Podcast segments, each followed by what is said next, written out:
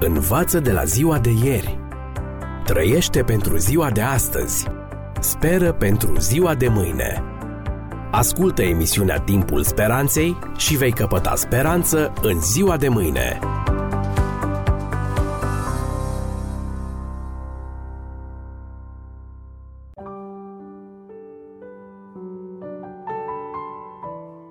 Stimați prieteni, bine v-am regăsit la o nouă ediție. Continuăm astăzi să analizăm profeția din cartea Daniel, capitolul doi. Vă spuneam data trecută că Roma antică a fost urmată de un imperiu neobișnuit, descris în cartea lui Daniel astfel. Și după cum ai văzut picioarele și degetele picioarelor parte de lut, de olar și parte din fier, tot așa și împărăția aceasta va fi împărțită. Daniel doi cu patruzeci și unu. Da, un imperiu divizat. Cum a avut loc căderea Imperiului Roman?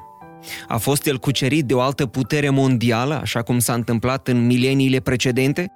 Dacă profeția aceasta pretinde a fi adevărată, atunci trebuie să prezică ce s-a întâmplat de fapt în cursul istoriei, și anume că picioarele de fier nu vor mai fi succedate de o a cincea putere mondială.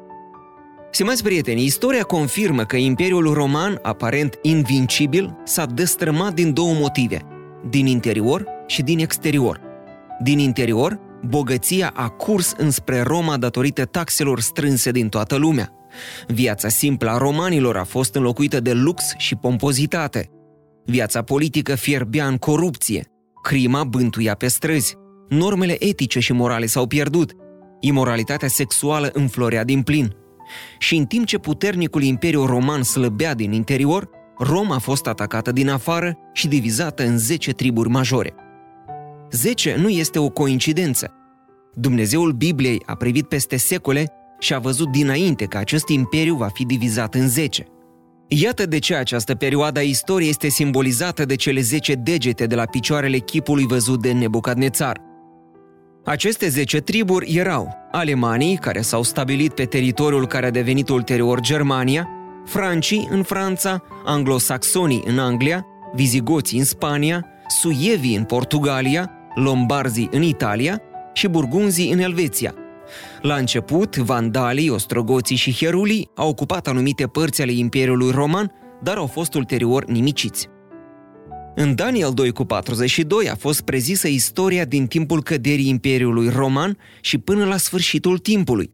Profeția lui Daniel este incredibil de precisă.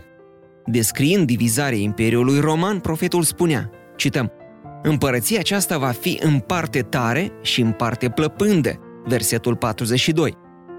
De-a lungul secolelor, unele națiuni din Europa erau extrem de puternice, în timp ce altele erau foarte slabe din punct de vedere militar, economic și politic.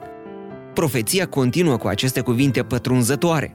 Se vor amesteca prin legături omenești, dar nu vor fi lipiți unul de altul, versetul patruzeci și trei. Ce are în vedere profetul când spune se vor amesteca prin legături omenești?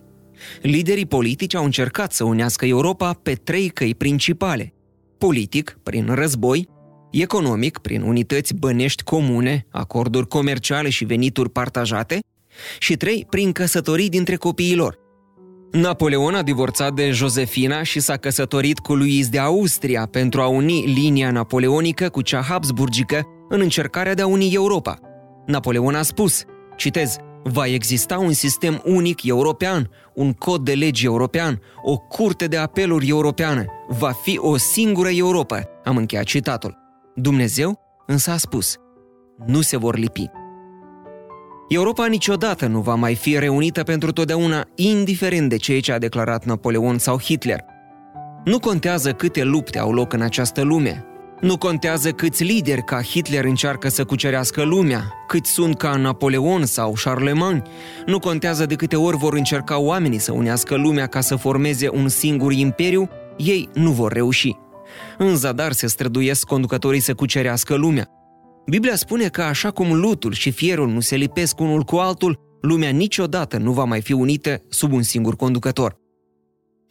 Bine, bine, dar veți spune... De ce este atât de important pentru mine, omul postmodern, să știu despre visul acestui împărat din antichitate? Este simplu, dragi prieteni, pentru că visul Nebucadnețar schițează istoria timpului până în zilele noastre. Odată ce vă veți convinge că Biblia este demnă de încredere în ce privește trecutul, veți ști fără îndoială că puteți avea încredere în Biblie și atunci când vorbește despre viitor. În care parte a chipului din vis trăim noi astăzi? La nivelul degetelor de la picioare a istoriei Pământului. Fiecare parte a acestei profeții, cu excepția uneia, s-a împlinit. Și iată care nu s-a împlinit. Tu te uitai la el și s-a dezlipit o piatră fără ajutorul vreunei mâini, îi spunea Daniel împăratului Nebucadnețar atunci când îi tâlcuia visul. A izbit picioarele din fier și de lut ale chipului și le-a făcut bucăți. Dar în vremea acestor împărați, Dumnezeul cerurilor va ridica o împărăție, care nu va fi nimicită niciodată și care nu va trece sub stăpânirea unui alt popor. Ea va sfărâma și va nimici toate acele împărății și ea însăși va dăinui veșnic. Daniel doi, cu treizeci și patru și patruzeci și patru. Despre această împărăție, stimați prieteni, vom vorbi data viitoare. Până atunci, toate bune! Învață de la ziua de ieri. Trăiește pentru ziua de astăzi. Speră pentru ziua de mâine. Ascultă emisiunea Timpul Speranței și vei căpăta speranță în ziua de mâine.